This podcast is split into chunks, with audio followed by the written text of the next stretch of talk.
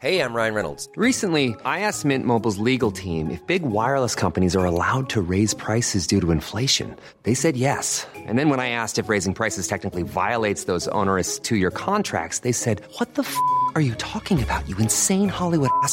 F- So to recap, we're cutting the price of Mint Unlimited from $30 a month to just $15 a month. Give it a try at mintmobile.com slash switch. $45 upfront for three months plus taxes and fees. Promo rate for new customers for limited time. Unlimited more than 40 gigabytes per month. Slows. Full terms at mintmobile.com. Burrow's furniture is built for the way you live. From ensuring easy assembly and disassembly to honoring highly requested new colors for their award-winning seating, they always have their customers in mind. Their modular seating is made out of durable materials to last and grow with you. And with Burrow, you always get fast, free shipping. Get up to 60% off during Burrow's Memorial Day sale at burrow.com slash ACAST. That's burrow.com slash ACAST. burrow.com slash ACAST. Since 2013, Bombas has donated over 100 million socks, underwear, and t shirts to those facing homelessness. If we counted those on air, this ad would last over 1,157 days. But if we counted the time it takes to make a donation possible, it would take just a few clicks. Because every time you make a purchase, Bombas donates an item to someone who needs it. Go to bombas.com slash ACAST and use code ACAST for 20% off your first purchase. That's bombas.com slash ACAST, code ACAST.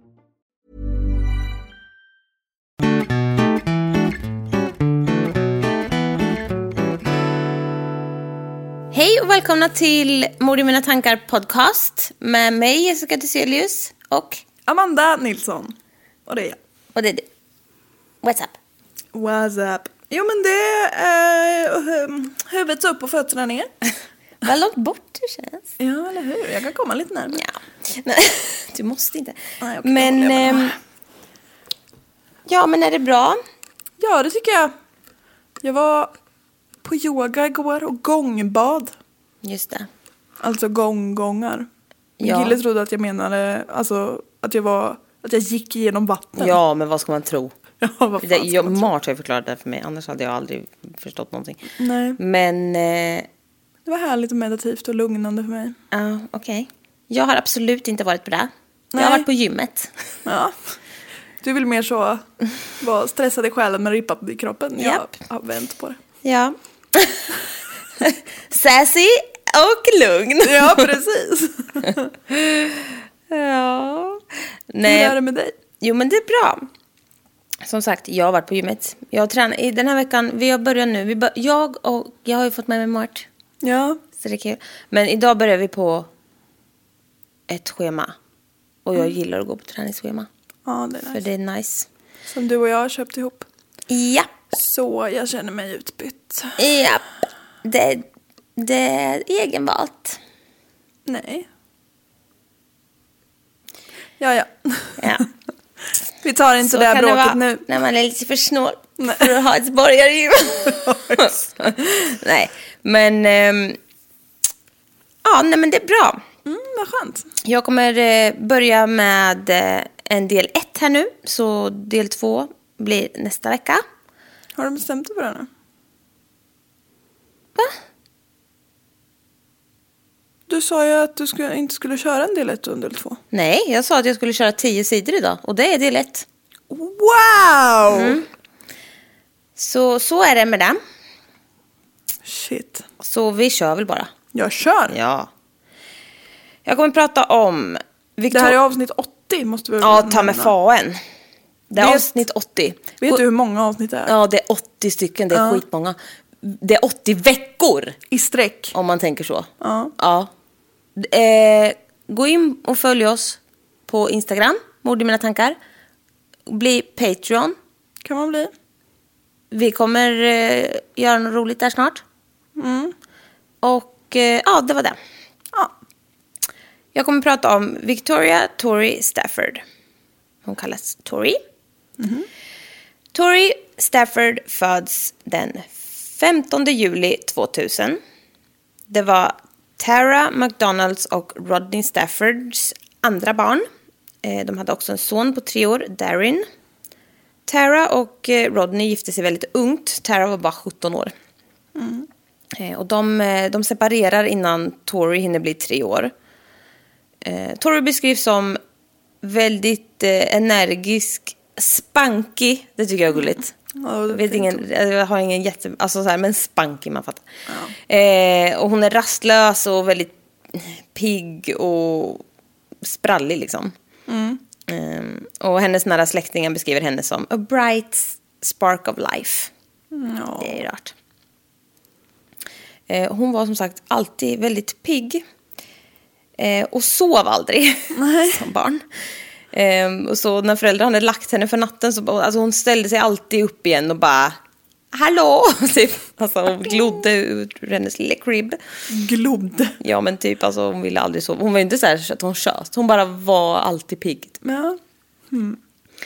Ehm, det här fortsätter när hon växer upp. Eh, hon är alltid på gång, alltid på väg någonstans. Hon kan inte sitta still. Mamma Tara beskriver att Tori aldrig gick när hon skulle någonstans, utan hon studsade fram. eh, Tori var väldigt utåtriktad och var aldrig rädd för att prata med folk. Hon var väldigt gullig och ödmjuk inför andra människor, oavsett om hon kände dem eller inte. Ehm, och hon gillade kel och gos, till skillnad från den här Martin som Ja, du berättade just. om, som tog sitt knytt och pinne och gick. ja, när han var ett år. Ett underbart avsnitt. Ja. Efter eh, den här separationen mellan föräldrarna så fick eh, mamma Tara ensam vårdnad, men pappa Rodney hälsade på regelbundet. Rodney var drogmissbrukare och eh, a drifter.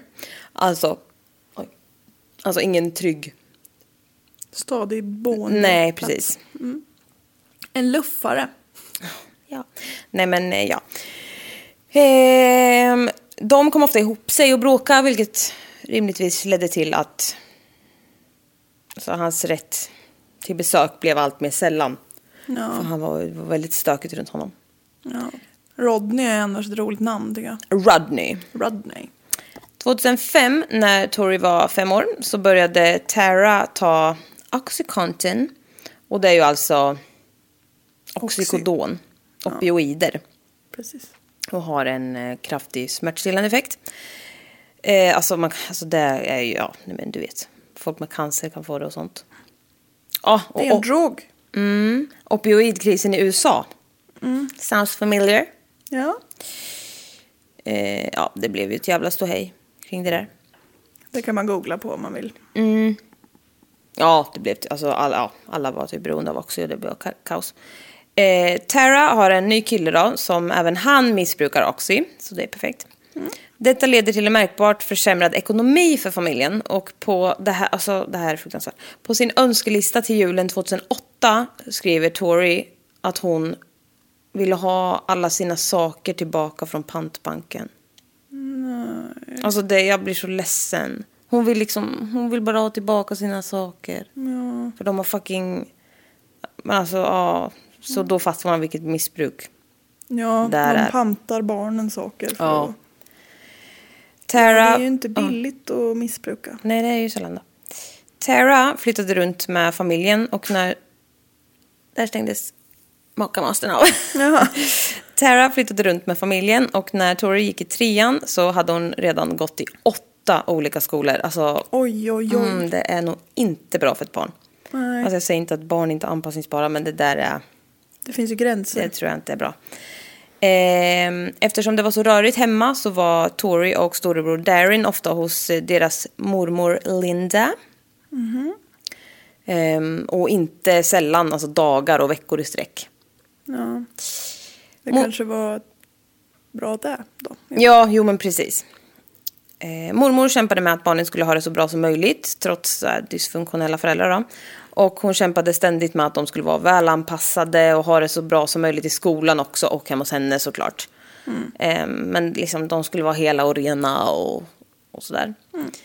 Tori var alltid positiv och sprallig som sagt. Hon var smart och envis. Hon älskade drama, bild och musik i skolan. Och hennes favoritfärg var lila. Hon är som du. Ja, Ja. Fast min favoritfärg är inte lila. Men jag gillar ändå alla färger. Nej men ja, hon gillar estetiska eh, grejer.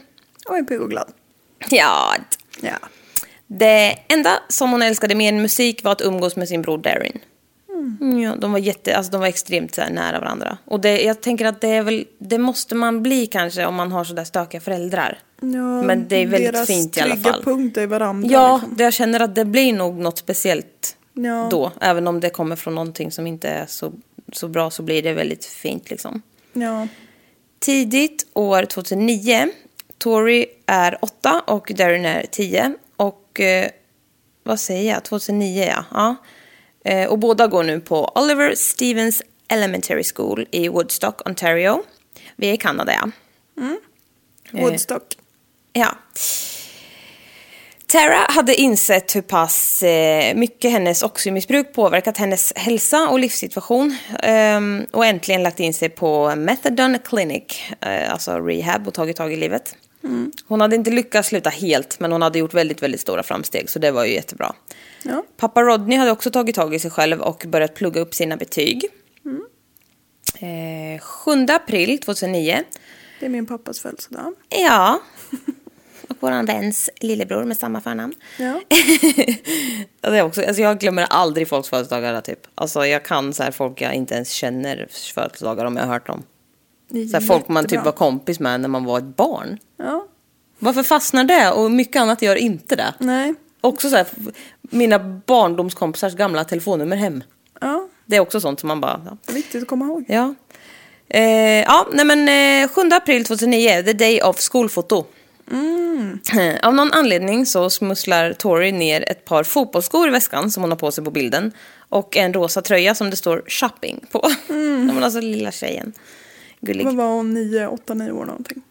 Ja. Ja. Eh, den eh, natten så hade Tara och Tori precis eh, gjort i ordning hennes nya rum i ett hus som de hyrde och dekorerat fint med så här planscher på Bratz Dolls, Disney-prinsessor och High School Musical. Ja. ja, fint. men man är ett barn. Ja. Ehm, dagen efter, den 8 april. Nej, jo. Jo, det är lämpligen. Ja, jag blandade ihop men, ja, men det är 2009, jag tänkte 9 april. Men 8 april, på morgonen vaknar Tori upp pigg och exalterad över dagen. Tara berättar att hon vanligtvis är väldigt trött på morgonen. Hon är ju väldigt pigg annars, men hon är jäkligt morgontrött. Men att hon just den här dagen var på väldigt bra humör. Idag efter skolan så skulle hon umgås med pappa Rodney och senare på kvällen så skulle hon gå på bio med sina kompisar. De, de skulle se på High School Musical 3. ja, alltså finns den ens? Ja. Tydligen. Det var den enda morgonen som hon inte var seg och lite morgontjurig då. Kläderna hon skulle ha hade hon lagt fram dagen innan och på morgonen så hjälpte Tara att ta på lite läppglans på henne och lånade ut ett par örhängen med fjärilar på. Nej, men alltså det låter så jävla mysigt. Ja, verkligen. Alltså det är det mysigaste jag hört. Ja. Och så kände hon sig så fin. Ja, och så fick hon lo, alltså så här jättegulligt. De eh, hade bara bott i huset i en vecka och hade inte hunnit eh, lagt upp rutinerna riktigt än. Darin, då, som är tio, hade följt två eh, funkisbarn hem från skolan. Eh, he- hem efter skolan varje dag. Alltså fu- två barn med funktionsvariationer. Så då, de bodde i samma lägenhetskomplex som dem, eh, väldigt nära skolan. Men nu hade de ju flyttat så de bodde ett par kvarter bort. Men Darin sa att han skulle fortsätta följa dem hem ändå varje dag. Alltså fy fan vad gullig unge. Alltså jag smäller fan rakt av. Ja, Han skulle såklart liksom bara, nej men det skulle han ändå göra liksom. Vi var tio år. bara för att vara snäll liksom. Ja, jättegullig. Bara, nej men det är klart jag ska göra det. Jag följer alltid dem hem. liksom. Ja. ja, det var fint. Ja, jag tyckte det var jättegulligt. När eh, de bodde eh, närmare skolan då så brukade Tori stanna kvar och leka i ungefär alltså, ja, en halvtimme eller något. Men eftersom de bodde två kvarter bort nu så fick hon lov att gå hem tillsammans med Darin. För annars var ju han väldigt nära där hela tiden och de bodde ju precis, alltså det var väldigt, väldigt nära. Men nu så vill, vill liksom, då fick de ju styra upp lite att nej men du går hem med din brorsa nu liksom. Ehm, så nu väntade Tori på honom eh, och lekte bara tills han hade sl- släppt, alltså följt de andra två barnen hem då. Och sen så kom han och hämtade upp henne liksom. Det var så. Ehm, det var så det var nu. 15.25 slutade klassen, men eh, Tori hade lämnat sin mammas örhängen inne. Så hon bad läraren om att få bara springa tillbaka och hämta dem. Men också gulligt, de har varit och le- hon vill vara rädd om dem. Hon ska ha på sig dem sen på filmpremiär. Ja. När eh, Darren kom tillbaka från att ha följt kompisarna hem så kom han tillbaka till en tom skolgård. Han tänkte att alla hade väl gått hem redan då och gick hem till mamma Tara. Men eh, såklart så var ju inte Tori där. Eh, Tara började ringa runt till alla Toris kompisars föräldrar, men ingen hade sett henne idag. Tara ringde till sin mamma, Linda Winters, som kom direkt. Eh, och de åkte runt hela området och letade efter Tori. 17.40 så får de syn på en polis när de är ute och letar och stannar för att liksom berätta vad som hänt. Och polisen hänvisar dem ju till stationen för att göra en anmälan. Eh, Linda släpper av Tara hemma ifall Tori skulle komma hem och åker sen direkt till stationen. Och, Vilken panik de ja, börjar bygga upp. är nu. Fruktansvärt. Nu är klockan 18.04. Polisen börjar leta eh, över hela skolgården.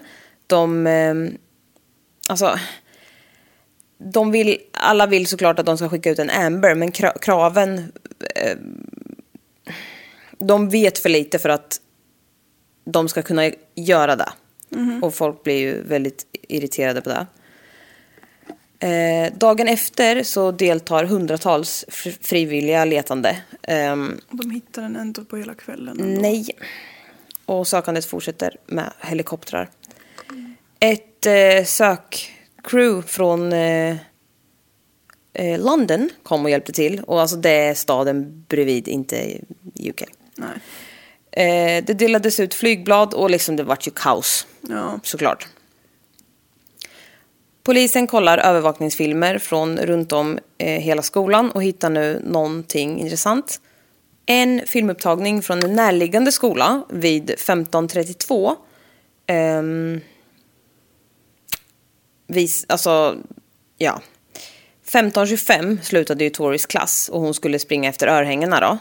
Och det, men den här eh, videoupptagningen eh, från eh, 1532 är väldigt blurrig. Men man ser att det är Tori med hennes blonda hår och kjol och svart hoodie. Hon syntes i sä- sällskap med en kvinna som uppskattas vara alltså, ung. Alltså ja, 1925 kanske eller något. Eh, med långt svart hår. Och eh, den här kvinnan har en vit jacka och jeans. Filmen visar hur eh, personer, alltså flera personer passerar väldigt snabbt på gatan men Tori verkar inte se, alltså hon ser inte uppenbart rädd eller stressad ut utan det ser bara så här, ja. Eh, polisen går ut med den här filmen samma dag och försöker på, få tag på kvinnan. Eh, och familjen går ut med 10 000 dollar till de som lämnar tillbaka henne, bara no questions asked liksom. Hittelön eller vad man ska säga. Ja. Fyra dagar går. Alltså fyra dagar. Det är för lång tid. Alltså det är fan vilken panik. Polisen är i full gång med att undersöka 200 tips som har kommit in. Men än finns inga tydliga bevis på vart de kan vara. Toris pappa Rodney säger att han har gått igenom det så många gånger i huvudet men att han verkligen inte känner igen den här kvinnan på bilderna. Han kan liksom inte... Han bara, nej alltså, och jag kan tänka mig bara, han tittar på den där så många gånger, han stirrar sig liksom blind till slut. Ja, så till slut känner han, alltså till slut vet han ingenting kan jag tänka mig. Till slut vet han inte ens att det är en människa. Nej, alltså man blir man blir sjuk av det här liksom. Ja. Eh, Men eh, man ser i alla fall att Tori ser glad ut på filmen. Hon tycker, alltså... Det Men hon var ju alltid glad när hon var med Ja, folk. Så. exakt. Hon var ju det. Hon var ju liksom inte liksom... Hon pratade gärna med främlingar eller vem som helst. Hon var alltid glad liksom. Ja. Ehm, men polisen tycker att så här, ja, men det mest troliga är väl att hon känner den här kvinnan ändå. Ehm, så de är positiva till att de ska få hem henne oskadd liksom. Toris mamma Tara bara, känner bara helt plötsligt bara, men vad fan alltså, jag känner igen den här kvinnan. Det kan vara, det kan vara någon jag vet. Ehm, och så kollar upp så här, för det är ju ingen bra, det är inte jättetydligt Nej, vad man precis. ser. Men hon tycker fasen känner igen gångstilen liksom. Mm. Ehm, och hon bara, i så fall är det en eh, kvinna som heter Terry. Nu heter alla väldigt likt här. Ja, Tori, Terry och Tara.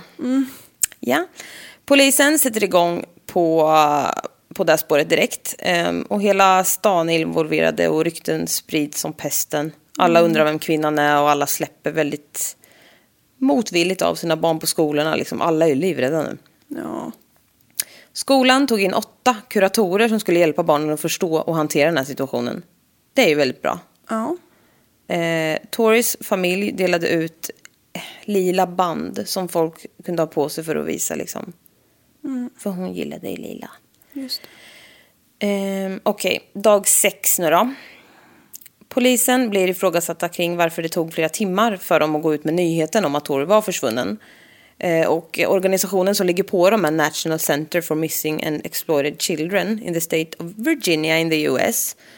Eh, och för där går de liksom ut med det direkt och de blandar in FBI inom liksom två timmar och jada jada. De får kritik för det här. Mm.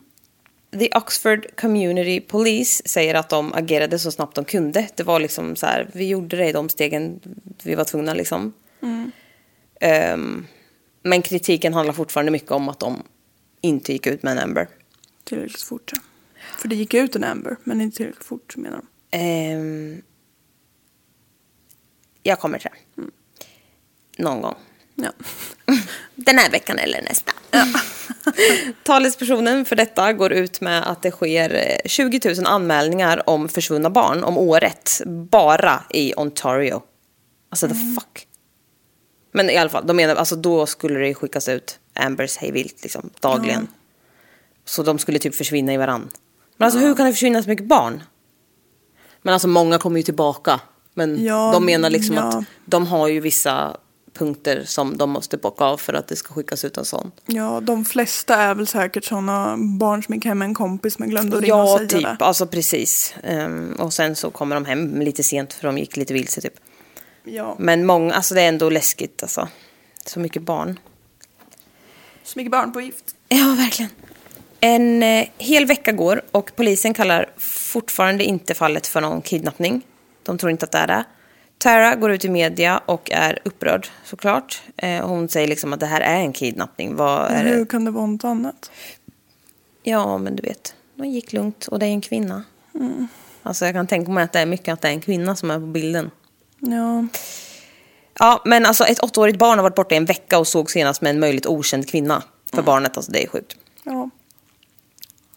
Två dagar senare hålls en pressis och polisen går ut med att Ontario Prevental Police nu också deltar i utredningen. Nu benämns det för första gången som en kidnappning. Eh, de har tagit eh, Toris mammas vita rock till undersökning av någon anledning. Det blir ytterligare pådrag. Kvinnan hade ju en vit jacka. De är så här... Ja. Och det är så ovanligt. Ja. Nej men alltså det är ju också det här, de måste ju kolla upp föräldrarna. Så det är Ja, väl bra. såklart. Eller det är, väl, liksom, det är väl därför att de tar hennes jacka, för det var en vit jacka. Så de måste ju liksom kolla till. Men också, de har ju en stö- stökig bakgrund. så Mm, ja, det är så, rykten sprids såklart. Tara blir ju arg. Men det är väl inte lätt, men det är ju så som det blir. De Det måste- händer ju faktiskt att föräldrar eh, ger sig på sina egna barn. Ja, det är ju inte så sällan heller faktiskt, det är så. Nej, tyvärr. Ehm, och Tara får mycket skit också för att hon inte gråter eh, on air liksom när hon eh, talar ut i media och sådär. Hon är en kvinna, hon borde det. Ja, men alltså de bryter ju ner allt. Ja. Eh, Och man blir ju, alltså det är ju som där med Madeleine McCanns föräldrar. Man bara, det kunde ju inte varit dem, men ändå. Alltså det är mycket så här, det måste ju vara fruktansvärt. Eh, Rodney berättar att han, oavsett hur mycket han försöker, inte kan låta bli att eh, se på alla han känner som potentiella misstänkta. Och fy. Ja, alltså det är ju så jävla hemskt, men det är ju... Det, alltså, Jättejobbigt för honom. Ja, och man vet, alltså, fan, vem som helst kan ju visa sig vara en jävla Anders Eklund typ. Nej men alltså man vet ju inte, det kommer ju fram så sjuka grejer. Mm. Just Anders ihop. Eklund var ju otroligt obehaglig. Ja, men han var där men- hela tiden så Ja. det var väl inte så bra. Men eh, du fattar. Ja. Ja men många har ju så haft ett, alltså, pff, Ja. nej. Ja, under tiden går polisen igenom de nu tusen tips som har kommit in och Tories case kommer att visas på America's Most Wanted. Och de har fortfarande inte fått tag i den här kvinnan på videon. Det är ju rätt sjukt. Ja, det är lite... Hur många kvinnor med svart hår och vit jacka kan det finnas? Det är många. ah, ja. Den eh, 27 april 2009, det är 19 dagar efter försvinnandet, så hade en anonym eh, donator, nej men, Va? ja, spermadonator, nej, donator, säger man det ändå? Hört av sig till Tara och erbjudit att betala vad som helst för att de skulle få Tori tillbaka. Pengadonator. Jaha. Jag bara, ja, man kan kanske kalla dem donator beroende på vad de har donerat. Men vad? Pengar. Till vem? Till vem som helst som kommer hem med barnet levande. Jaha. Han menar det var att en jag- person som hade gett massa pengar, eller som anonymt gick ut och sa att jag ger den som hittar barnet massa pengar. Mm, ja. Vilken summa som helst. Ja. Det är bra.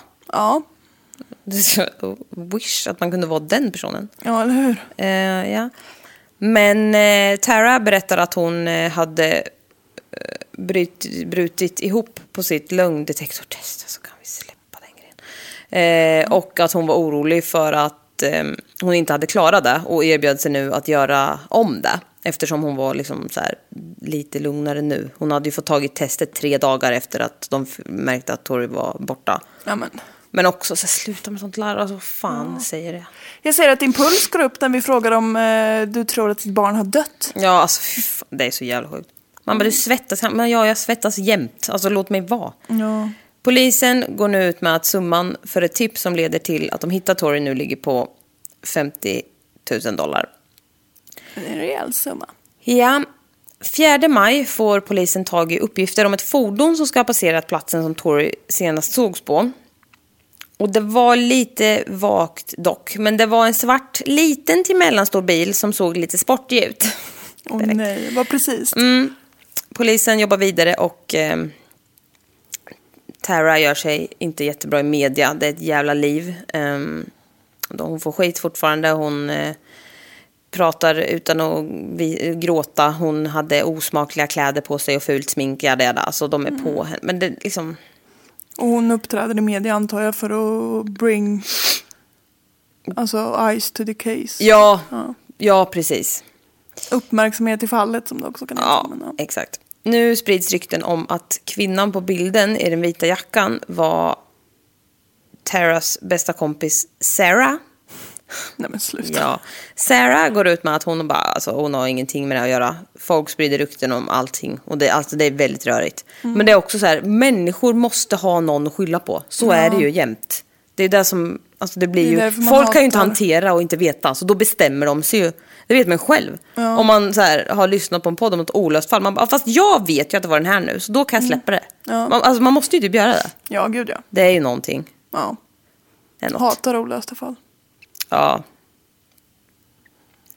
Ja, det är inte satisfying alltså. Verkligen inte.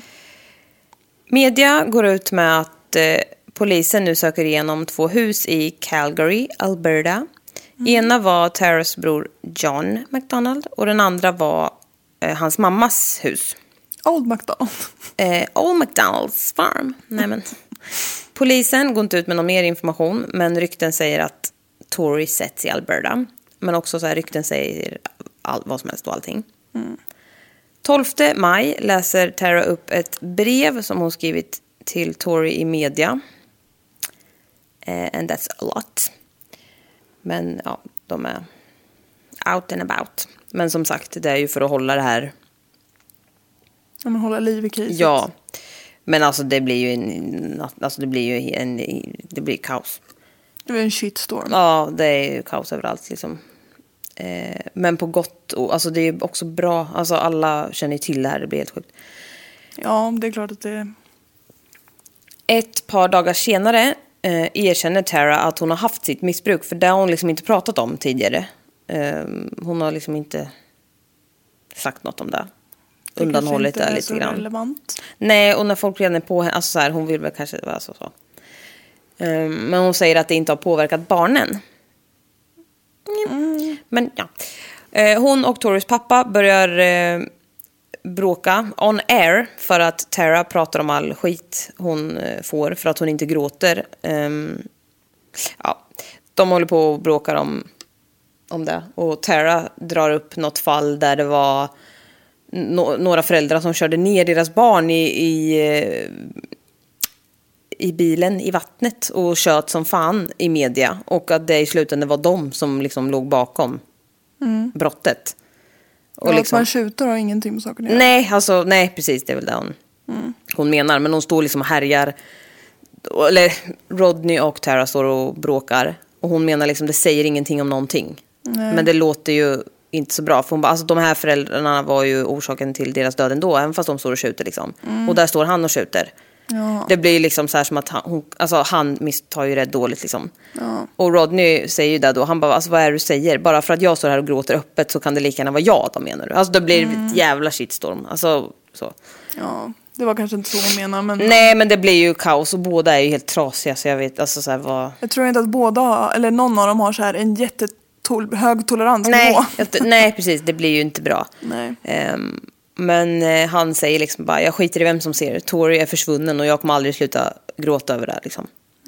Ehm, och det blir ju obehagligt när de bråkar in public liksom. Det är inte, alltså jag säger ingenting om hur man ska bete sig när man är med om det värsta. Det, det, det finns inte, det går ju inte att hantera men också så här, fan. Ja, det är klart att det ser olyckligt ut. Ja, men... ehm, ja. Men de blir i alla fall sams och ber om ursäkt till varandra. Och alla andra med om hur de har uppfört sig och så. Så det verkar ju ändå som att de vill supporta varandra till slut liksom. Ehm, så det är ju bra. Men alltså, jag, man kan ju inte säga något om att de tappar det. Alltså det, vad ska de liksom... Men eh, ja, de anlitar också en privatdetektiv då. Det är många som gör det i in the States. Mm, och Canadian. De har också States. Ja. Men it's not the States. okej. 20 maj 2009, 42 dagar efter försvinnandet. Alltså, 42 dagar. ja. Går polisen ut med att de arresterat två misstänkta från Woodstock. Eh, och den ena är den här kvinnan som Tara tyckte sig känna igen gångstelen på på filmen. Och det är 19-åriga Terry Lynn McClintick. Och hon åtalas för child abduction. 28-åriga Michael Thomas Rafferty åtalas för kidnappning av barn och mord. Hoppsan. Polisen går inte ut med några misstänkta motiv eller någonting, men de går ut med att vi, Åtalar dem för det här. ja. Eller misstänker dem. Eh, Och eh, under eh, något, när han medverkar i domstol så syns den här Michael då gråta och ledas in med en t-shirt över huvudet. Och folk eh, samlas och skriker och gapar att han är en sick fuck. Alltså det, det är också så Det vet vi inte än. Nej, vi vet inte det. Folk är liksom galna. Ja. Polisen går nu ut med att de har bevis som styrker att Tori tyvärr blivit mördad samma dag som hon försvann.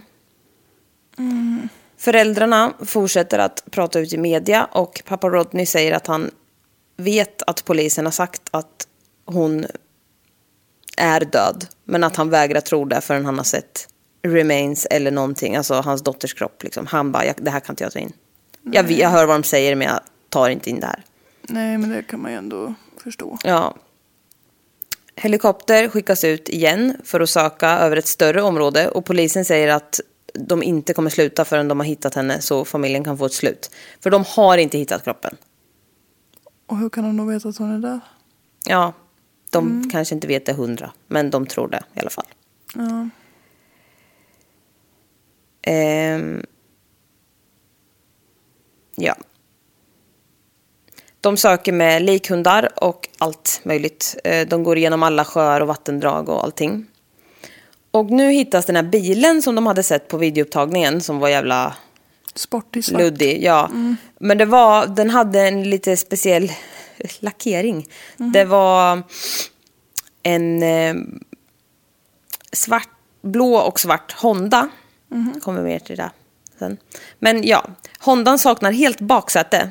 Och tre baksäten hade hittats i ett område tidigare, men det var inte det polisen var ute efter. Det var ett annat bilsäte. Man bara, hur många bilsäten? Slänger folk omkring. Ja, exakt. Väldigt speciellt. Ja. Men eh, ja, eh, det fortsätter att spekuleras i media om att de misstänkta då, Terry och eh, Michael är de nya Paul Bernardo och Carla Homolka. Åh, nej. Ja, det är ett jävla liv, rent ut sagt. Det spånas också om den här 19-åriga Terry är förövare eller offer. För det är ju liksom... Ja, det är, Det är mycket, oklart. ja, det är mycket som är oklart. Jag ska prata lite om henne nu. Terry Lynn McClintick föddes i Woodstock 1990. Hennes mamma var dancer och hennes pappa var någon annanstans. Mamman ville Inte närvarande så att säga. Nej, mamman ville inte ha kvar eh, barnet och gav bort det till sin bästa danskompis Carol McClintick. Carol var alkoholist och drogmissbrukare och hade två biologiska barn sedan tidigare. Perfekt. Hon var inte riktigt bra som förälder och SOS var inblandad och tog till och med ifrån henne de här biologiska barnen. Eh, och de vill vara anonyma, eh, de är vuxna nu. Men de har sagt att det var väldigt otryggt i deras barndom. Eh, sonen har sagt att han aldrig, alltså man visste aldrig vad man skulle säga för vad som helst kunde få honom liksom tappa fattningen. Alltså hon drack och tog droger och var helt okontrollerad. Alltså de, så rädda. Barn. Ja. Ehm, Carol hade många pojkvänner och flyttade runt hela tiden. Eh, Carol hade själv blivit utsatt för sin alkoholmissbrukande pappa. Både psykiskt, fysiskt och sexuellt. Nej. Ja, det är fruktansvärt. Ja. Alltså det är så många led av misär liksom. Ja. Hon förlorade vårdnaden om de här Biologiska. biologiska barnen, ja. Men 11 år senare så fick hon adoptera lille baby Lynn. Och jag vet inte, liksom... Det borde inte gå. På 11 år kan man väl bli en vettig människa men... ehm, Ja, det är sant. Men det verkade... Det var mycket som... Det, hon, det, hon var inte det. nej. Nej. Ja, familjen runt henne hade då ringt och berättat vad fan det är som försiggår. Men de hade inte tagit tag i det. Så hon fick adoptera Terry. Fast hon har ju inte styrt upp sig. Nej. Det är ju liksom, det är Ja, ju inte det som har hänt tyvärr. Ehm, Nej, det är sån misär. Mm, det verkligen. Hon har en kille som heter Rob nu. Och eh, när Terry är två och ett halvt så gör de slut och Carol försvinner med Terry då. Eh, enligt Rob. Eh, och han får träffa henne sista gången när hon är eh, sex eller sju år gammal. Sen ser han inte henne mer.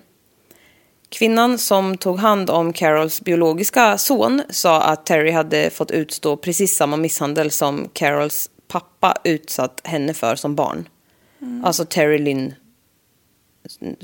liksom, hade fått samma skit som Carol hade fått. Det är ju liksom... Mm, Men sånt där... Det finns ju massa forskning på det. Det går ju typ i arv sånt där. det är jättekonstigt. Ja, jättehemskt också men... Det blir ju också ibland så här helt tvärtom. Alltså man blir Ja, liksom ja. allt man aldrig fick själv. Men att det slår åt andra håll har jag svårt att förstå. Men Ja. det är klart. Eller nej, jag vet inte. Men det är ju så.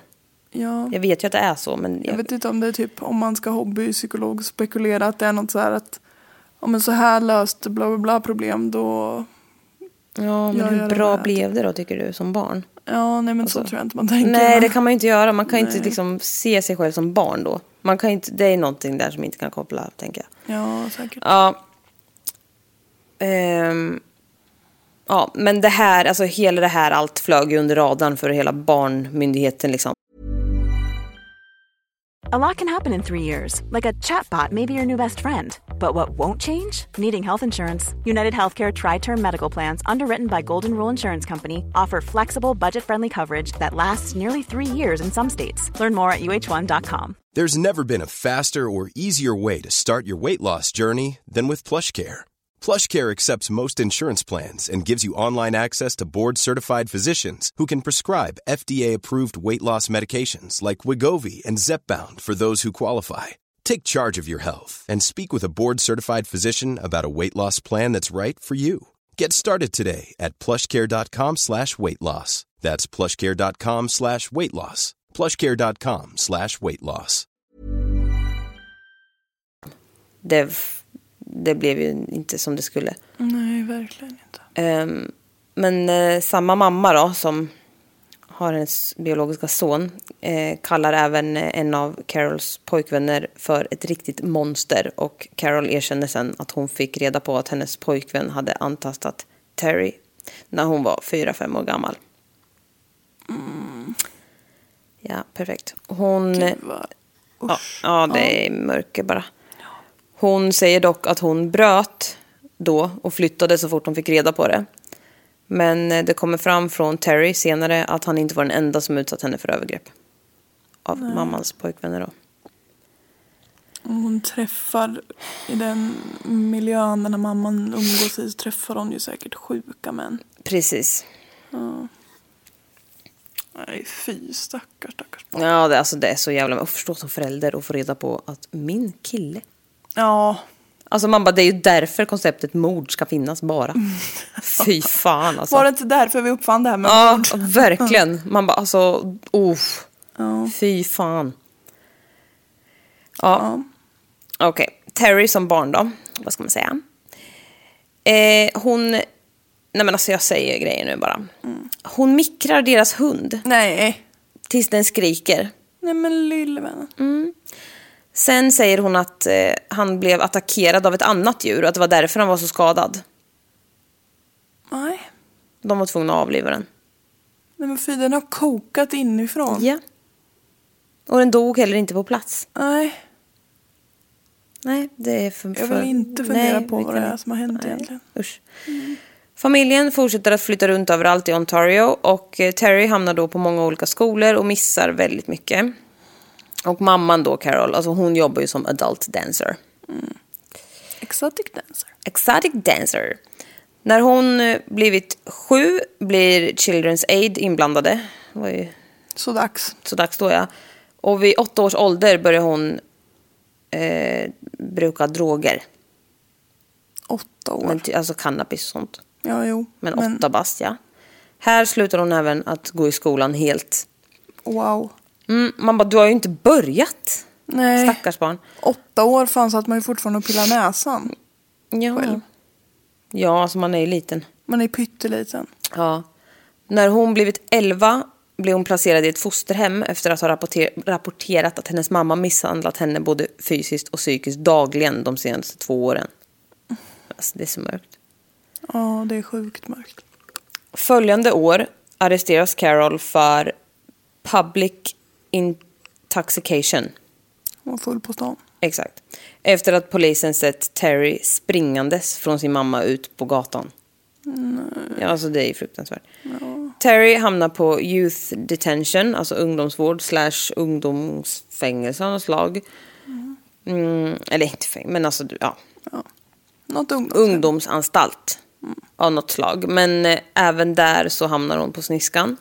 Hon skriver i sin dagbok att hon ska slakta dem som hon inte kommer överens med på hemmet och att hon ska slita ut varenda ben från deras kroppar.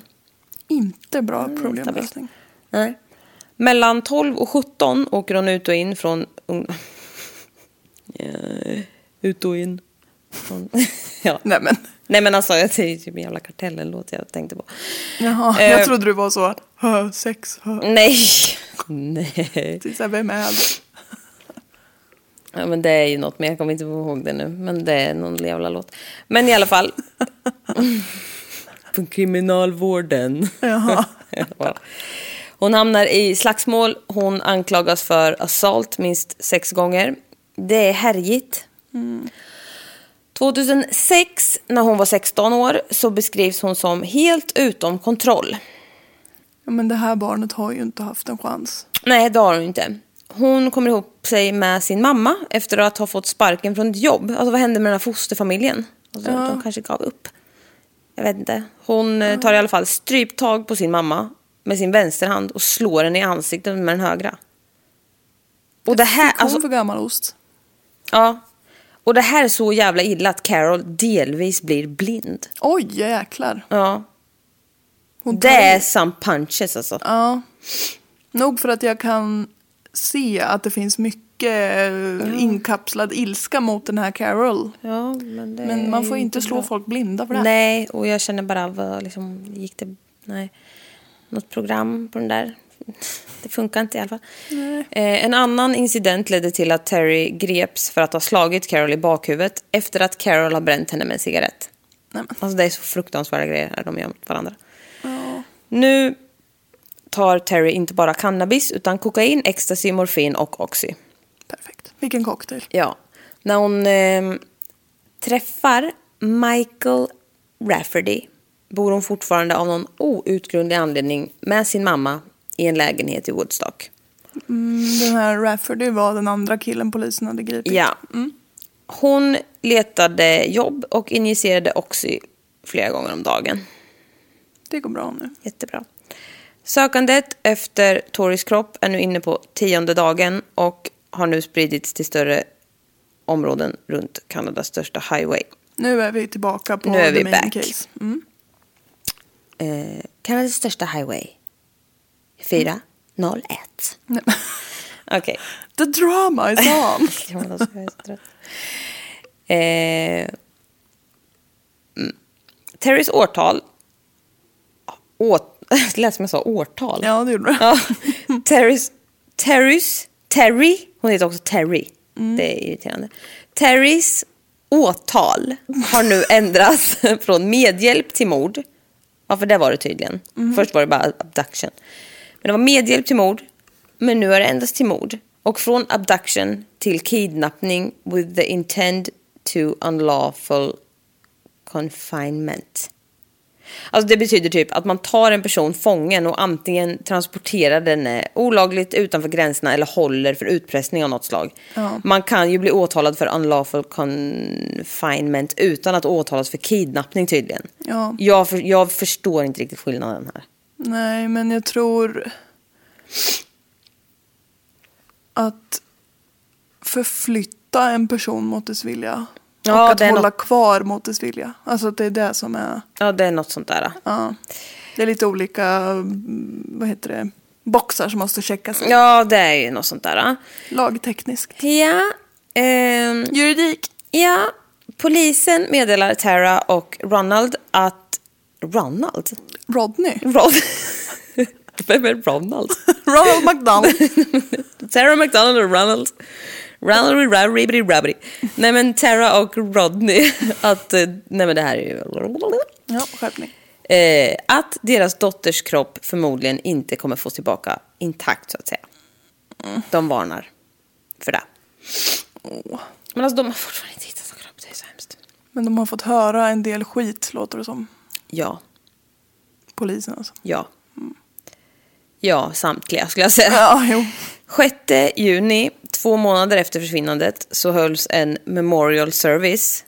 Eh, och det var fullt med lila ballonger och jättefint. Och även liksom glädje och skratt när de pratade om roliga minnen med Tori och så. Eh, Toris bror har nu fyllt 11. Alltså man är så liten, 11. Och pratar på minnesstunden inför alla. Nej men gud Ja. vad duktigt. Tills hans röst cracks och Tara får ta över och läser upp det liksom, han har själv har skrivit. Nej. Jätte, alltså, nej men alltså det, han är, det här barnet är så otroligt så att det är helt... Han har skrivit själv liksom. Alltså det, nej. Och som han ska läsa upp på Ja, sin systers ja, begravning. ja, det är det sjukaste. Men alltså han är... Men mitt hjärta går Ja, jag två. vet. Det... Herregud. Och han står där liksom tills det inte kommer ljud längre ur hans mun. Nej men alltså det är, jag kan inte... Nej, nu fick jag jättemycket gåshud. Ja, jag vet. Det är helt sjukt. Han, alltså, åh, det här är så mörkt. Han tar ju på sig ansvaret för att, ansvaret för att Tori var ensam när hon försvann. Nej, lilla vän. När han följde sina två kompisar hem från skolan. Ja. De få meter som det ändå var. Bara. Ja. Det var ju så nära. Men han var ju inte där just, alltså han liksom, nej, Nej, det var inte ditt nej. fel. Men alltså det är jättefruktansvärt. Alla försöker ju såklart förklara att det har inte någonting med det att göra. Men alltså man, alltså man kan, det blir ju så här, jag vet inte. Det är såklart att han tänker att om jag hade varit där så hade det kanske aldrig hänt. Ja, så stackars lilla pojke. Han är ju också så himla liten själv. Ja. Åh, okej. Jag hoppar lite i kronologin, men nu kommer jag prata lite om den här Michael då. Michael Thomas Rafferty. Ribbidi, babbidi, Bibbidi, babbidi. riffidi, rafferty. Han eh, deltog i ehm, den här eh, rättssalen när de har blivit gripna då, eller vad man åtalade av det. Via länk från häktet i London. Och 300 megabyte data visas upp i form av bevismaterial mot honom. Okej. Hans eh, 300 megabyte är väl inte så mycket? Nej, men jag vet inte, men jag läste det som att det var där. Men det är, inte, men det är ändå... Det, Den visade så en men också halv så här, sida en text. bild är ju också typ ingenting. Nej, det är sant. Så det, det, är, De visade är en ändå en halv del. sida text Nej. med material. Nej, men det var ganska mycket. Men jag skriver också något jag inte förstår. Hans Hall Mattsson. Hans Hål Mattsson. Jag vet inte om jag skriver liksom Hans Hål Mattsson bad om tid eller om det är så här Hans Hål Mattsson. Vem är, vem är det? Vem är Hål Mattsson? Och varför vill han ha mer tid? Nej men okej, det, är ju, det, det är ju hans advokat. Advokat. Hål Mattsson. Hans Hål Mattsson. Jag vet inte om det är... Du har glömt ordet advokat kanske. Ja, jag, jag tror det är det. Hans personliga Hål Mattsson. Som alla har en i Kanada. ja.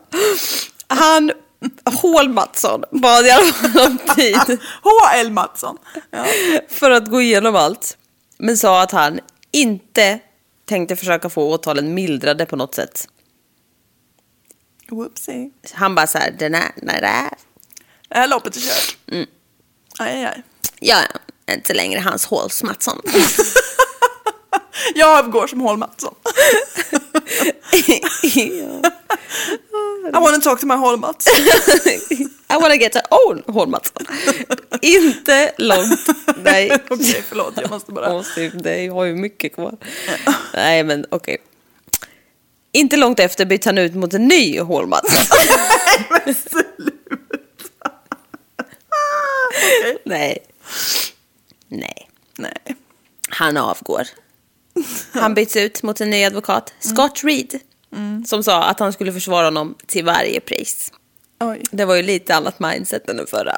Ja, verkligen. Ska inte mildra ett skit för den här karln. Nej, precis. Den här jäveln ska vi lägga dit. Oh, alltså jag blir... Det är så mycket. Är du halvvägs? Ja, för fan. Det är, jag pratar ju så det jordbrinner här. Ja, jo. Det är, det är lugnt nu. Men det är också långt gånget. Ja, och längre ska det bli. Jag kör vidare.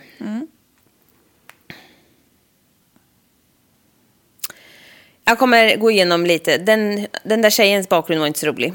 Nej, Nu tar vi Michaels. det kommer inte heller att bli en skrattfest ska jag tänka. Vi får se. Han föddes 26 oktober 1980. Yngst av tre pojkar. Allt var frid och fröjd och nu är han vuxen. Vad härligt! Nej. Nej, det är inte så. Nej. Han kom från Yukon, men bodde i flera olika städer across southern, southern Ontario. Flera år bodde han tillsammans med sin aunt and uncle i Drayton, en, eh, en by ungefär en timme norr om Woodstock. I tonåren flyttade han igen och började på Alexander McKinsey High School i Richmond Hill eh, en, förort norr, en förort norr om Toronto. Efter skolan bosatte han sig i ett populärt område, downtown Toronto. Och han pluggade cooking på community college. Han eh, pluggade ibland, men allt som oftast så festade han. Och då Party. festade han rejält. Som en viss Edvard skulle ha sagt. Han sågs ofta ute på barer och runt kvinnor. Bokstavligt talat. Han var väldigt besatt över sitt utseende. 2002-2003 någon gång så flyttade han till Guelp. Guelp? Guelph. Guelph. Guelph. Ja, men alltså Guelph. Guelph.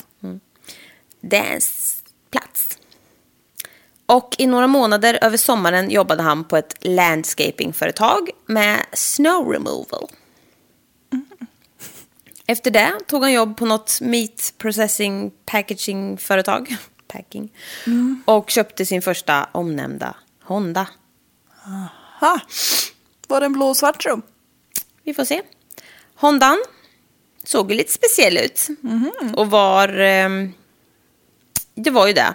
Det var för att den var blålackad. Blå. Ja. Men spray painted black på sina ställen bara. Lite speciellt oklart. Ja. Insidan på bilen höll han dock helt fläckfri och lämnade ofta in den på så här invändig tvätt. Under den Han ville visa att det är insidan som räknas. Ja. Under den här tiden så träffade han en kvinna, Jennifer, Jennifer Willstraw, en veterinär och de flyttade ihop. Jennifer skriver mycket om deras relation på nätet och när de varit tillsammans i ett halvår så skriver hon att det varit de bästa sex månaderna i hennes liv. Michael tar med henne till Toronto över Valentine's Day, helgen. Alltså det är ju typ nu. Men ursäkta, vad sa du den hette? Jennifer, Ja, men dagen. Valentine's Day. Jaha. Jag bara, Valentine Day. Jag bara, Valentine Day? Nej men snälla. Ja, Valentine's Day, if Ja. you ever heard of it. Nej. Det är typ snart. Ja, men ju, jag har varit singel i så Kommersiellt 60 skit. år. Så jag... Kommersiellt skit. Jag fattar inte varför man måste ha en dag som man älskar sin partner. Nej. Sån är du. Ja. ja men typ. Jävla larv. Bara för att du är dödsrädd för dina egna känslor. Nej, det är du. Just det. Just det, det var jag. Ja, ja just. Ja, just. Okej. Ja, de åker till Toronto över Valentine's Day-helgen och kollar på Mamma Mia-musikalen och går ut och festar efteråt. Allt var guld och gröna skogar. Men det var det ju inte! Nu fick du in två slagers i en mening. Ja. Senare på natten stannar han kvar på baren som vanligt medan hon gick hem. Vad kul. Alltså jag så här, gå ut med sin kille jättebra. Eller tjej eller kille eller... Ja, det kan vara kul om man tycker om det. Ja, men tråkigt att inte gå hem ihop. Ja. alltså, så här, vadå? Liksom. Vad ska han stanna kvar och göra? Ja, det får du svar på nu. Ja, tack. Ehm, han undrade alltid varför hon var arg dagen därpå. Jag, undrar, jag får gå hem själv, det är jättetråkigt. Eh, han var nämligen otrogen mot henne hela tiden. Jaha. Och gnällde ofta till sina kompisar att hon kanske skulle lämna honom. Stackars. Ja. Alltså jag får inte knulla med någon annan. Nej. I vårt monogama förhållande. Nej, precis. Jag tycker det är så jobbigt. Jag har så svårt att förhålla mig till det här. Eh, de gjorde äntligen slut i september 2005, men han bodde kvar i samma område. Fyra månader efter det så kan man se att han har använt en fildelningstjänst och laddat ner mängder med barnpornografi. Nej! Michael var också drogmissbrukare. Poppade också i dagarna i ända och även allt annat han kunde komma över. Så det är bra. Det är Kan vi ta en liten paus och bara inse att det finns en hel industri för barnporr? Nej, det här... Jag vill inte veta vid det här. Nej, jag menar det. Det Nej, är ju någonting som man inte tänker på, men det Nej. gör det. Och det är fruktansvärt. Nu kan vi kliva ur det här. Ja igen. men alltså snälla, här går jag och lallar runt och lyssnar på John Fogerty och städar om dagarna. Och sen Ja. bara existerar där någonstans. Exakt. Fy fan! Och då pratar vi inte så här en person Nej, alltså- som sitter och kuckelimucklar. För det är ju det här, vet, jag vet inte om vi har pratat med det med varandra. Jag vet inte om I vi har pratat... etern! Eller det bara så privat. Men just det här när folk, män, går över den här gränsen. För det är ingen som har fem barnpornografiska bilder. Exakt. De har fem tusen. För det är ju någon gräns som de liksom har gått över och då är det som att det liksom, då är de över den. Ja. Och då kan det gå hur fan, alltså det där. Ja. Det, men visst är det väl så eller? ja, det är Kan jättevanligt. du bekräfta mig? Ja. Min tes. Ja. Ja. nej men det där är så jävla obehagligt. Ja. Ja. ja, det är sjukt. Riktigt sjukt obehagligt. Och det är ett svart hål i vårt samhälle. Mm, men man bör veta om det. Ja, det man lever ju och frodas här och tror att så, alltså man, kan inte, ta- man kan inte ta in heller vad det är som finns. Nej. För, då, för det är ju också det här. Med typ så här att man, jag vet inte hur det är men man får väl inte lägga ut nakna bilder på barn på Instagram och sånt kanske. Nej. Eller det kan ju vara, det Kanske inte. bra. Nej men alltså så här, du förstår. Sen kan Ja. man tycka, vadå en liten barn som badar i en pool, det är bara gulligt. En frisk människa ser ju bara ett gulligt barn. Ja. Men det är också så här, ah, det där blir ju barnporr för någon. Jo, man bara, jo, alltså det är typ så man kan tänka i sitt huvud. Ja. När man tänker barnpornografi. Men alltså barnpornografi. Allt men du det- har sett göra som en vuxen. Ja, nej, alltså nej, det där. Det är ju det där jag menar, alltså, där, och jag ryser på hela benen, jag får, jag får svettas på mina smalben nu. Ja. Ja, jag vet. Nej men alltså det är ju det, är ju det jag menar. Ja. Det är ju inte de här oskyldiga bilderna som någon sitter och är äcklig över. Nej, nej. Det är Det är det värsta. Det är det... Nej, det här... Du får ju se det här ibland. Ja, inom jobbet ja. Ja. ja men... Nej! På fritiden. Nej, gud nej. Ja, det har hänt några gånger och det är fruktansvärt varje gång. Och man kan aldrig föreställa sig innan, eller man kan inte så här Nej, man kan förbereda inte, sig. jag tror inte man kan mentalt förbereda sig på det här. Nej, Vi har pratat om det här på podden inser jag nu. ja det tror jag med, men det tål att nämnas. Mm, nej, fruktansvärt. Okej, jag fortsätter bara. Här följer år av droger och oändligt eh, dragandes efter kvinnor. Eh, den Som här... gärna ska vara så unga som möjligt. Ja, det kommer vi till. Eh, och eh, han eh, söker ju då efter droger. Och just nu söker han efter smärtstillande droger lämpliga för svår och omfattande könsherpes. Okej. Ja. Ja. Han googlar upp och sparar ner bilder på folk med könsherpes och sånt där. Som man gör. Han bara, Nej, men, det är konstigt. Ja. Det är inte det konstigaste han gör i och för sig. nej det är det verkligen Men- inte. Men som om jag upplever att jag har så... ja, vad ska jag jämföra med? Jag tycker att jag har så små bröst och nu laddar jag ner bilder på folk med små bröst. Ja, Eller- eller, typ så här en åkomma. Ja. Bara, jag tror jag har svamp. Ja. Jag måste, nu måste jag spara massa bilder på folk som har svamp. Ja. på folks svampar. nej, men, alltså, nej. men han eh, söker efter vilka droger som kan passa för att döva sin könsherpes. Typ. Man bara, ja det är jättebra. Men Eh, gud.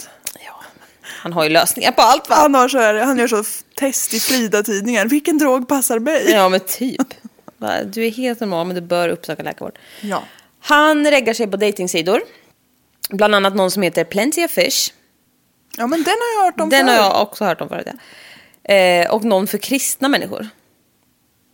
Det tyckte han var en bra idé. Kristna människor dejtar inte. Är det från stenåldern? Ja. Han tog hem nya kvinnor på löpande band. Jada, jada. Ja. Barbara Armstrong, en 44-årig tvåbarnsmamma, träffade honom när de jobbade ihop på det här köttföretaget. Fräscht. Alltså köttet eller de. Köttet menar jag var... mm, Var fräscht. jag tycker inte, ja. Gud, vilket fräscht kött. Nej, jag vet inte vad jag Nej, menar. allt är ju inte speciellt fräscht. Av henne så fick han ett till spännande tablettmissbruk av ungefär samma karaktär. Ehm, Han keep en poppen liksom. Mm. per, per, jag har glömt hur man uttalar det här. Percocet. Percocet. Ja, skitsamma. Det är typ samma. Lika, det är ungefär lika dåligt skulle jag säga.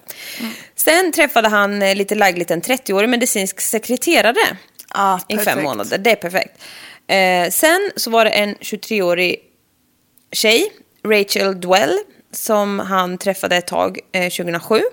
Hon eh, har berättat att de var oskiljaktiga och att de brukade åka runt på landsbygden i hans Honda. Som var blå och svart för övrigt. Ja, men fin inuti.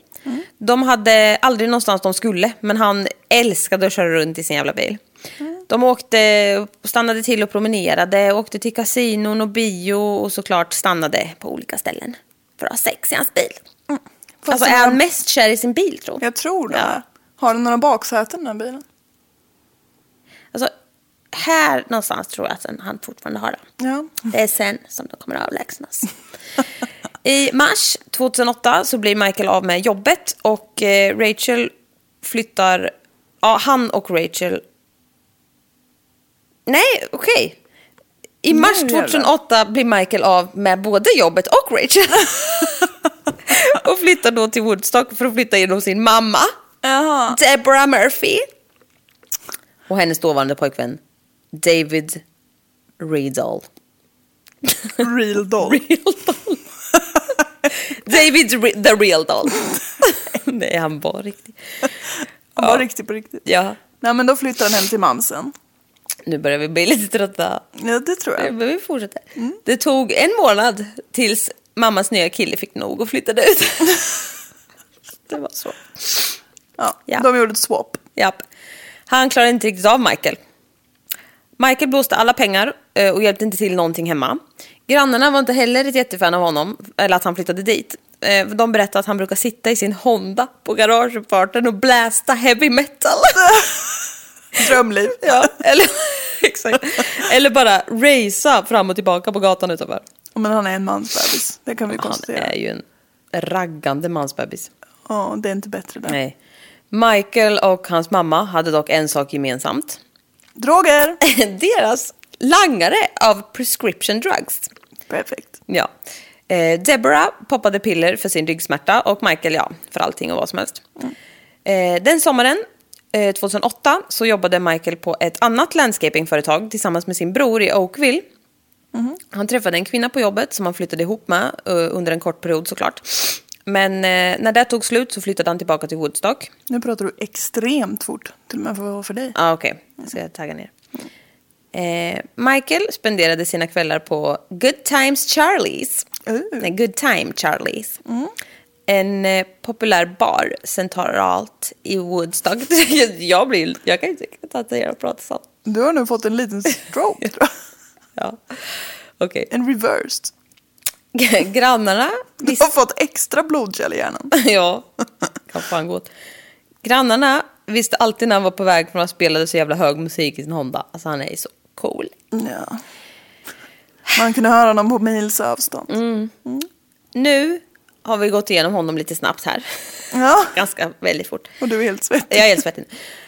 Vi är på 2009 och det börjar närma sig datumet för Tori Staffords försvinnande. Det börjar också bli kväll för jag kan ju inte andas genom näsan. Jag tror det är det som också blir jobbigt här. Ja, det är mycket snyt nu. Mm. Mellan januari och april passar Michael på att ladda ner ännu mer barnporr till sin dator samtidigt som han träffar dussintals kvinnor på Plenty of Fish. Han dejtade vilka kvinnor som helst. Det spelade ingen roll hur de såg ut, hur gamla de var eller något. Huvudsaken är att han kunde ligga med dem och att de var många. Och att han kunde utnyttja dem, gärna för pengar och droger. Perfekt. Ja. Så det var liksom det, var det som var Han såg, eh, man kan säga som så att han, han vart inte kär i personen utan i deras kön. Ja, eller bara i där de kunde ge till honom. Ja. Han var inte kär i någon egentligen i och för sig. Ja, ja. Ja, Alla kvinnor trodde att de var liksom exclusive med honom. Men vad bra att han är på samma våglängd då. En av dessa var Charity Spatzik. Spatzik. Coolt. Ja. Hon var 23 år och hade fem barn. Oj, oj, Ja, men det är oj. fan inte dåligt. Eller jättedåligt. Ja, Kan det ju vara. med tanke på vad vi har pratat om så kan det Ja, vara man otroligt vet inte. coolt. Men eh, hon bodde i London, fortfarande staden i Kanada då, inte London calling. Eh, och det låg 45 minuter från Woodstock. Och Michael sa att han gick i skolan på dagarna och tog dansklasser och jobbade på en renoveringsfirma. Totalt ljug. Det gjorde han inte. nej. De sågs två till tre gånger i veckan. Och hon trodde att det var... Allt var, var normalt och bra. Men... Att han var en reko person. Ja. Eh, men efter ett tag togs pengadiskussionen upp och Michael kommer då med den briljanta idén att hon ska börja jobba som eskort och att alla pengar hon får in ska gå till honom. Så så fick det bli. Ja, det var den bästa idén någonsin. Mm, Jättebra, du som jobbar och allting. Vad konstigt att... Ja. Eh, de två ska fortsatt sitt märkliga förhållande fram till att eh, Tori försvann tydligen. Men Michael har ju såklart många förhållanden samtidigt. Med en jävla massa olika kvinnor fortfarande. Utan, There's plenty of fish in the sea. ja, verkligen. Och ingen vet någonting. Fan, Eh, Han har ju mycket att göra. Han har ju jättemycket att göra den här karln. Bland annat tio år yngre Terry Lynn McClintick. Ja. Men alltså det är ju som sagt, hur orkar man hålla på? Alltså jag- är det inte tillräckligt jobbigt att ha ett förhållande? ja, exakt. En karljävel som inte gör som man säger. typ. Alltså ska man ha fler? Ja. För att inte tala om sexbitar. ja. Skulle aldrig. Okej, de två möttes på en pizzeria. Romantiskt. I februari 2009 och började prata med varandra. Och det här är ju då Terry Lynn.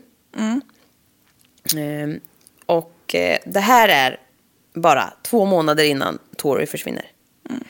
Men alltså det här förstår inte jag. Michael kallade henne a cute number. Va? Oh, hi! 32. Nej, men alltså, Eller vadå? Nej, jag vet inte. cute number. Och erbjöd henne skjuts hem.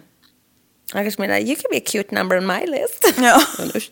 eh, de satt kvar och pratade i bilen ett tag, men sen bestämde de sig för att fortsätta kvällen med en dejt istället då. För att han bara skulle skjutsa hem henne.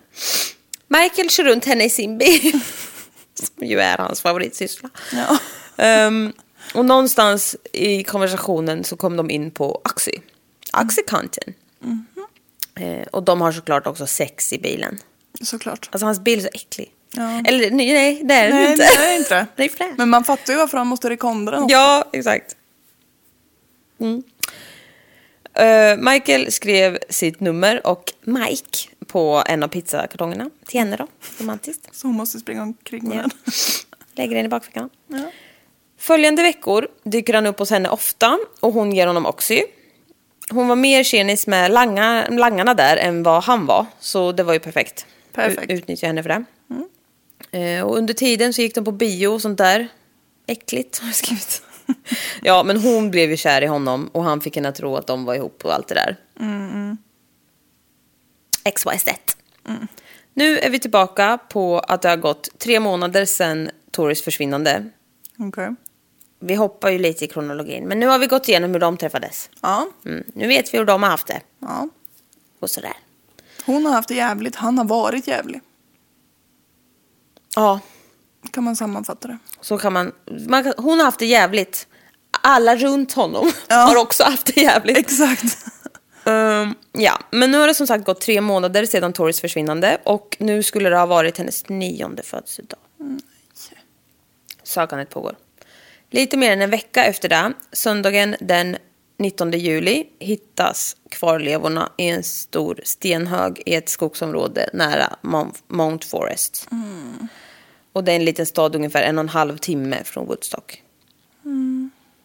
Polisen går ut med att de har hittat kvarlevor av ett barn och två dagar senare så kan de bekräfta för familjen att det var Tori Stafford som de hade hittat. Through dental records. Oh. Vi kan inte, Ja, det andra kan vi hon- inte prata om.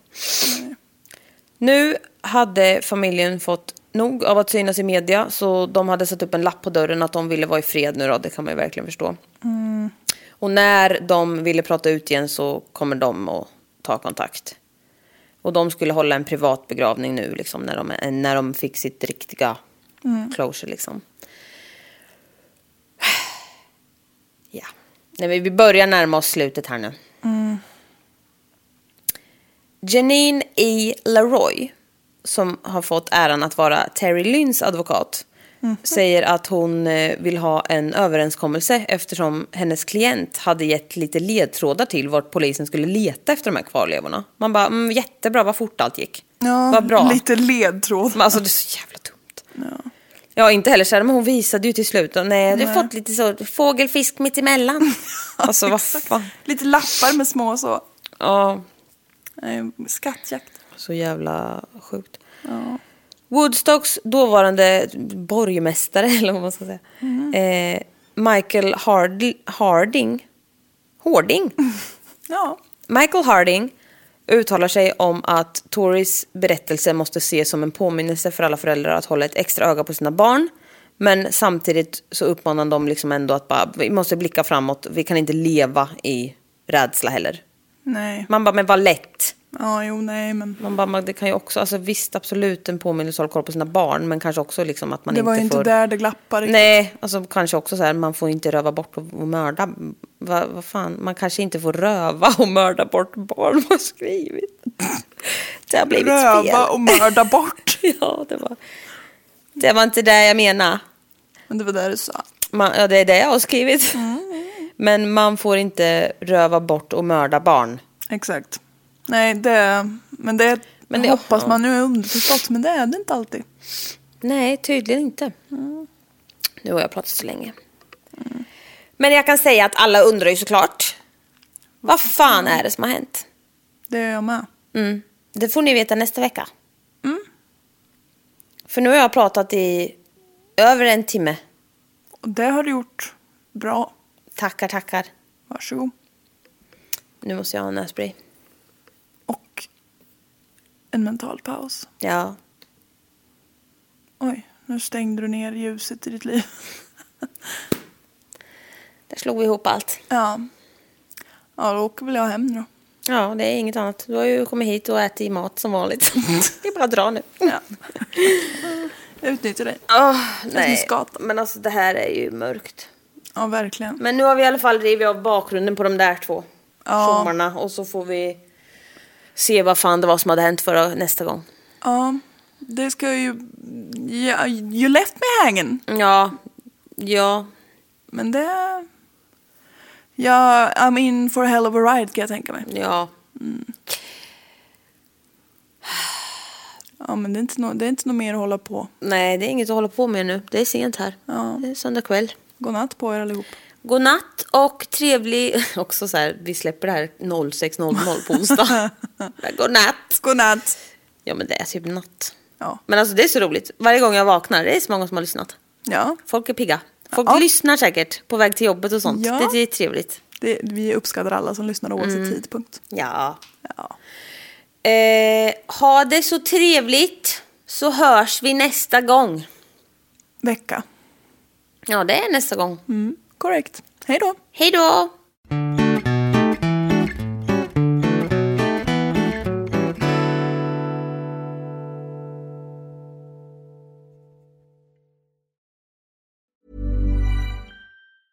Even when we're on a budget, we still deserve nice things. Quince is a place to scoop up stunning high-end goods for 50 to 80% less than similar brands. They have buttery soft cashmere sweaters starting at $50, luxurious Italian leather bags, and so much more. Plus, Quince only works with factories that use safe, ethical, and responsible manufacturing. Get the high-end goods you'll love without the high price tag with Quince. Go to quince.com slash style for free shipping and 365-day returns.